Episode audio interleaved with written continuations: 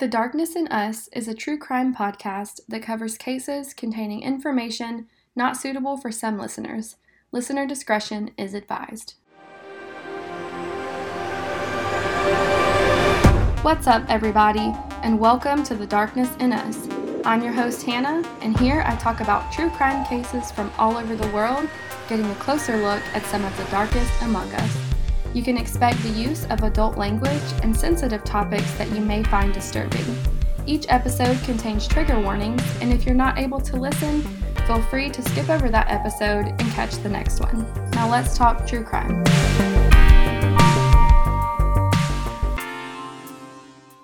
What's up, guys? My name is Hannah, and I am the host here at The Darkness in Us. I want to start this episode out by saying just how excited I am about this podcast. I've been obsessed with true crime for so long, and I'm excited to create a place where I can connect with other true crime junkies like myself and talk about these cases with you. So I hope that if you're listening, you enjoy it. You can also follow the podcast on Instagram at the Darkness in Us podcast. I'll post pictures of each case on there as the episodes come out. So if you're following, you can just kind of get a better idea of the details of the case and put it alongside visuals. So, before we begin, a couple of trigger warnings for this episode are murder, child murder, rape, incest, and sexual and psychological abuse. If any of those things are going to be triggering for you in any way at all, please just skip over this episode and catch the next one. I also want to add that I'm going to kind of go back and forth a little bit to tell the story from different points, but I promise you it is all going to come together. So, we begin this episode in 1987. Priscilla Gustafson and her two children, Abigail and William, as well as her unborn child, were tragically and viciously murdered in their home in Townsend, Massachusetts. Now, despite the murders taking place in 1987, I'm going to go back and tell you about the very eerie prequel that happened in 1986, one year prior. In 1986, the Andrews family was living in the town of Pepperell, Massachusetts. Brian Andrews and his two daughters, 15 year old Annie and 8 year old Jessica, were unfortunately grieving the loss of their wife and mother who had died of cancer. As a now single parent, Brian found himself having to adjust to his new normal and was having to take on more hours at work to provide for his family. This resulted in Annie and Jessica spending more time alone together, which actually strengthened their relationship, especially in such a difficult time after the loss of their mom. They were all still a close knit family, though, despite the tragedy and the time they spent apart, and reportedly had no issues with anyone. Annie, the oldest daughter, was attending high school and met a boy named Daniel LaPlante. However, before going on to the next part of the story, I need to give you a little background info on Daniel. Daniel LaPlante was born in 1970 to parents who unfortunately not only didn't protect Daniel, but were actually perpetrators in the physical, emotional, psychological, and sexual abuse that Daniel suffered. One of the sources that I read for this case actually said, too, that Daniel was abused by several different adults, but that his own dad was the most frequent abuser. So, obviously, there are some very traumatic issues going on in Daniel's life as a child, and as he began school, he continued to struggle there too. He was described by fellow students as scary and weird, and he had very few friends. He also had academic and social struggles, and because of his quote, strange behaviors, was sent to a psychiatrist on behalf of the school. Now, unfortunately, instead of receiving help from the psychiatrist, he sadly began to be sexually assaulted by the psychiatrist too. So, side note here, when I first read that, it just broke my heart. You know, I don't sympathize with killers, and what he did later in life is not justifiable in any way. But fuck, you know, he has a terrible home life. The people that he's supposed to be able to trust and depend on his own parents constantly abuse him. He struggles in school, and just when it looks like he might finally have someone in his corner that's going to help him, they fucking abuse him too. So, anyways, things are obviously no better at this point, and I'm just going to go out on a limb here and say that they have gotten much worse. um, and Daniel begins to go down a criminal path. He begins burglarizing homes, and while he's there, he not only steals, but he would do things like move objects around as kind of a way to play mind games with the families that lived in those houses. But when burglarizing was no longer good enough for Daniel, you know, like it didn't feed that need he had anymore, he begins to obsess over a girl who turns out to be Annie Andrews, and that's where we come full circle. So, as I mentioned earlier, Annie is in high school. She's now 16 years old and is the same age as Daniel. One day she gets a phone call from a boy who says that his name is Daniel LaPlante. And he tells her that he went to the same school as she did and he got her phone number from a friend of his. As a 16 year old, Annie was into boys now and, you know, she was excited about this phone call. And based on the very inaccurate description that Daniel gives of himself, where he says he's a blonde, handsome athlete, Annie agrees to go on a date with him.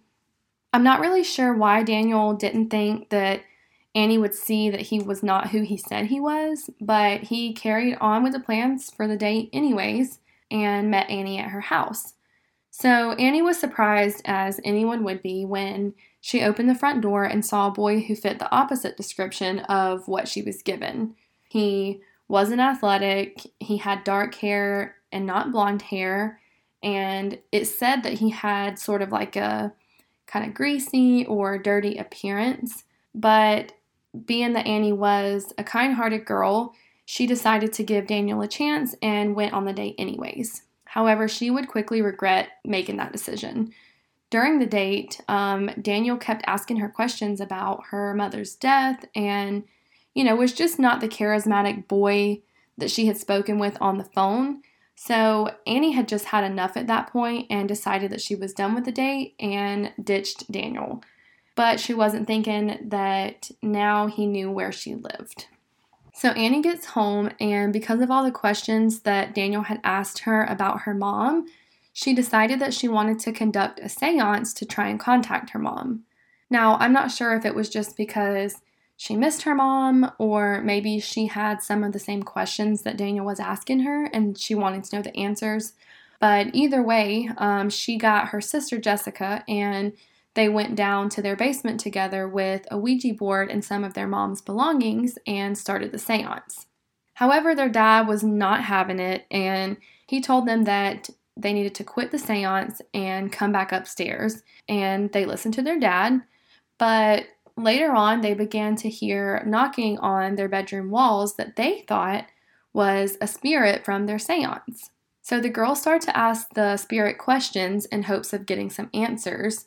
But after a little time had passed, the knocking was no longer the only spiritual activity that was going on. Objects in their home began to disappear, items were moved from one place to another, and furniture eventually began to be moved. The girls began to get a little worried at this point and told their dad that it was a ghost from the seance they had done. However, their dad didn't believe them and thought that they were actually the source of all the chaos. So, some things continue to go on in the house. Um, this quote unquote, and I'm doing air quotes, um, this quote unquote spirit began to take things farther by writing strange messages on their walls in ketchup, and he would whisper things to them like, quote, I'm back, find me if you can, end quote. So every time that these things were going on, the girls were mostly home alone. And at one point, they got so scared that they ran to their neighbor's house to wait on their dad to get home. Once he got home, he saw a large mess and started to search through the house. To his absolute shock, he found a boy who had been living in the walls of their home dressed in his deceased wife's clothes. This boy, if you haven't guessed it by now, was Daniel LaPlante, who was also acting as the quote unquote spirit to torment the girls. I would literally shit myself into oblivion if that ever happened to me. You don't expect to find a boy. I mean, you don't even believe your daughters. And so you finally decide to look through the house because it's a mess, and you find a boy wearing your deceased wife's clothes. So, I mean, I would just, I would be terrified. So he and Daniel apparently got into a fight at this point, but Daniel managed to get away. Police were called after this and they conducted a search of the home. During the search, they found a hidden door behind Annie's built in closet in her room, and when they opened it, they found Daniel curled up inside. So this fucker came back, or like never left. I don't know if he never left or came back, but after the incident where the dad found Daniel, you automatically assume that he might have left, but when they did the search of the house, that fucker was still there. Like, who does that? So, Daniel ended up being arrested, but his sentence would only keep him in a juvenile facility for a few months. And once he was released, Daniel began stealing again, and eventually he stole two guns from a neighbor's house. So now we're going to get back into the beginning to the 1987 murders of Priscilla and her children. We now know about the creepy 1986 incident, Daniel's background, and know that he's now out of the juvenile facility and has stolen two guns. So, Priscilla Jean Morgan was born on January 13th, 1954, in Havelock, North Carolina. Sadly, there's not much information about Priscilla that I could find, so I'm not sure when Priscilla got to Massachusetts, but I did find that she was a nursery school teacher, someone who everyone said was sweet and caring. She sang in her church choir and was dedicated to her faith. She had been married to her husband, Andrew Gustafson, for 12 years at the time of her murder, and the two shared three children together Abigail, who was seven, William, who was five, and their unborn third child. On December 1st, 1987, Daniel LaPlante walked to the Gustafsons' home with sinister intentions. Armed with one of the guns he had stolen, he arrived at the Gustafson home to find Priscilla and William. Abigail wasn't home when Daniel initially arrived because she was still not home from school yet, and Andrew wasn't home because he was still at work. And all of this is pretty shocking because, you know, that's midday. Like, typically, you know, crimes are committed at night because you kind of have that cover from the darkness, but this is literally before school has even let out, or at least before Abigail had gotten home. So people are conducting their daily routines. You don't know if someone might be out walking their dog. I mean, it's just, it was pretty crazy to me to know that it was during the day. So what exactly happened next is not completely clear as far as the details of exactly what took place, but Daniel somehow got Priscilla into the master bedroom where he brutally beat and raped her. He then shot her twice in the head using a pillow to muffle the sound. She was just 33 years old at the time of her death. This next part is hard for me because I have a child, and you know, even without one, it's just fucking sick. So, trigger warning here for child murder. Um, but after killing Priscilla, Daniel went and got five year old William and drowned him in the bathtub. And when seven year old Abigail got home from school shortly after, Daniel drowned her in the bathtub as well. Andrew Gustafson, Priscilla's husband and father of their children, finally arrived home at around 5 o'clock that evening. He had no idea what he was about to walk in to find. Because the house was quiet, an unusual occurrence in their happy, lively home, he made his way upstairs to see if he could find anyone there. Sadly, when he went into the master bedroom, he found his wife face down in their room with blood everywhere. In an interview with Andrew, he said, quote, I was too afraid to look for my children because I was afraid I would find them dead. It was shocking and unbelievable. I screamed, I wailed. End quote. Andrews decided to run from their home and called the police at a neighbor's house. Police arrived shortly after and found the bodies of William and Abigail in separate bathrooms. And honestly, I'm glad Andrew didn't find them because I couldn't imagine what that would have done to him, on top of the fact that his whole family had just been murdered. So Police found William and Abigail, and they also found 22 caliber bullet casings as well as semen on the bed. They also found shoe prints in the flower bed outside of the family's home, but where was the killer? So, detectives began their investigation that day and quickly compiled a list of potential suspects to include Daniel LaPlante. He was put on the list because he was a known criminal. He had just been released from the juvenile facility and he lived with his mother and stepfather not even a mile from the Gustafsons' home. Detectives decided that they wanted to go and question him as a result of this. So, the day after the murders had taken place, December 2nd, police found and questioned Daniel. They asked him about his whereabouts the day prior, and he stated that he had been home watching TV all day until he later attended his six year old niece's birthday party. Police had nothing further to link Daniel to this case, so they left him at that. However, later on that same day, police went to Daniel LaPlante's home to question him again. I'm assuming because they went to verify his alibi and found out that it was bullshit. So they arrived at the LaPlante home to find Daniel outside on the porch. And when Daniel saw that police had come back, he actually took off running into the woods. This obviously made detectives extremely suspicious, and they obtained a search warrant for the LaPlante home. Upon searching the home, they found several pieces of evidence that linked Daniel to the murders. Things like 22 caliber bullet casings that matched those found at the scene, the 22 caliber handgun that was used to shoot and kill Priscilla was found in the glove box of a vehicle that was sitting on the property. Sneakers that matched the prints found in the flower bed outside of the Gustafsons' home. Ligatures formed by various clothing items a sock of Daniel's with fibers on it that matched fibers from the Gustafsons' home, and a telephone that was stolen from the Gustafsons' home. Now, one source I read also said that a hair matching that of Abigail was found on the sock that contained fibers, but I wasn't 100% able to verify this, so I'm not exactly sure.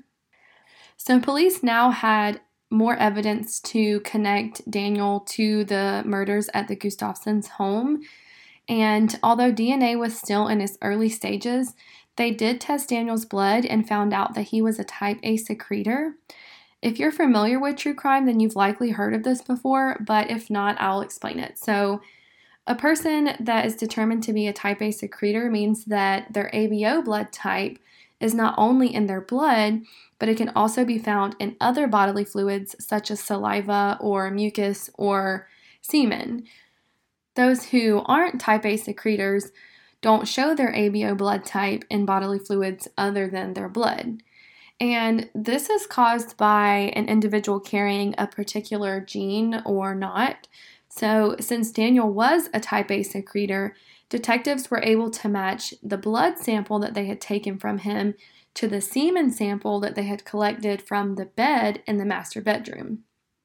Detectives at this point were ready to make an arrest, but discovered that Daniel had actually fled the area, which caused a manhunt to ensue. During Daniel's brief two day flee, he continued to commit crimes like breaking into a woman's home a couple of towns over and kidnapping her, Thankfully, the woman escaped Daniel's captivity and he was found hiding in a dumpster 48 hours after the manhunt had begun. Police arrested 17 year old Daniel LaPlante, and a year later, he was sentenced to three life sentences for the murders of Priscilla, Abigail, and William. While incarcerated, LaPlante was no model inmate. He was not remorseful for his crimes and actually attempted to sue courts on several different occasions for violating his religious rights. Like, get the fuck out of here, you know?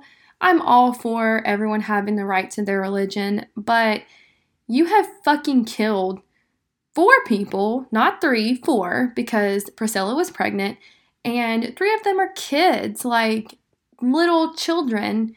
So I really don't give a fuck about your religious rights, and that just pissed me off. Like, who the fuck does he think he is?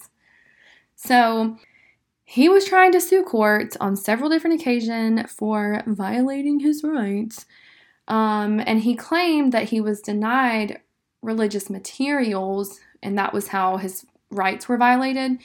But I don't know exactly what came of that, and I really don't even give a fuck because he is just an awful, awful human being. So, years later in 2017, Daniel actually pleaded with a judge to, is it pleaded or pled? With a judge, whatever way, um, to restructure his three consecutive no parole life sentences in hopes of being released later that same year. This came from the reversal of no parole life sentencing for teenage killers that higher courts had established because of brain development at that age. A forensic psychiatrist, however, testified at this hearing that LaPlante's actions in 1987 had nothing to do with the development of his brain. He said that LaPlante acted as a cold blooded killer. So, I wanted to add a little piece of the audio from that hearing. Um, I'm going to add one from the psychiatrist here, and then I actually have a couple others I'm going to add as we go. So, this was a little piece of the psychiatrist's testimony. As he said to me, he wanted his needs to be met and did carry out what he intended to do is to kill the entire family and he went about it in a very systematic fashion.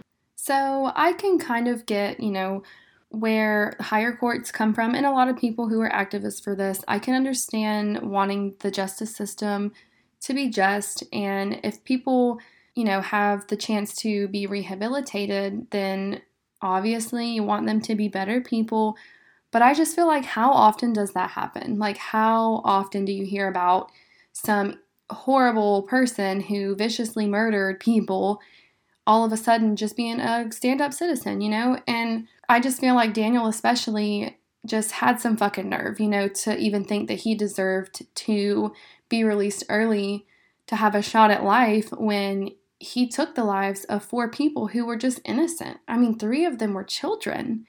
So, to be quite honest, I mean, fuck, fuck Daniel LaPlante. Like, his ass can rot in fucking prison, and really, he should be thankful that that's the worst that he got. So, to continue on, family members of the Gustafsons um, also pled with, or is it pleaded? I still don't know. I'm just going to say pled. They pled with the judge not to grant him early release and to keep him incarcerated. They thought that the apology he issued at the hearing was hollow, and I'm not even going to po- uh, insert his apology because it is pathetic, but I will insert some audio from the family. Do not believe that he is rehabilitated and worthy of parole. He is a menace and a threat to society. And here's another one. I liken him to a rabid dog that needs to be put down. He needs to stay in jail for the rest of his life. So, those two were actually members of both Priscilla's family and Andrew's. And I feel like honestly, you can just hear, like in their voices, how passionate they still are about it. And rightfully so. I mean, he he took their family from them in an evil, evil way. So, after his hearing in 2017, he was denied early release.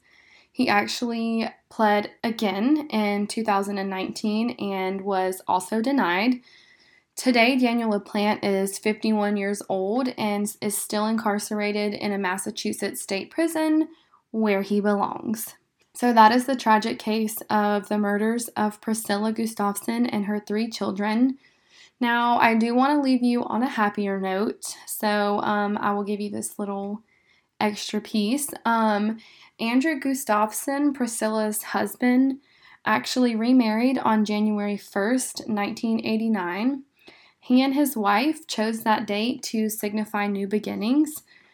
The woman he married was 42 year old Carol, I don't know her last name, but Carol, who was actually a widow herself as her husband had died of brain cancer in 1984. Andrew was interviewed and said, quote, "It certainly would have been much more difficult without her. I don't know if I would have made it or not without her. Now I have a reason to get up in the morning, something to live for." End quote. The two also agreed that they would wear their wedding bands on their left hand and the wedding bands from their first marriages on their right hand. And that just really touched my heart. I thought it was so sweet and just respectful and you know, showed how much they loved their spouses and honored their memories.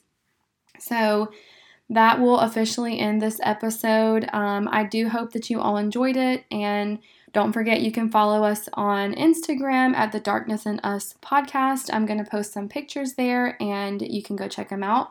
So until the next one, you guys, bye.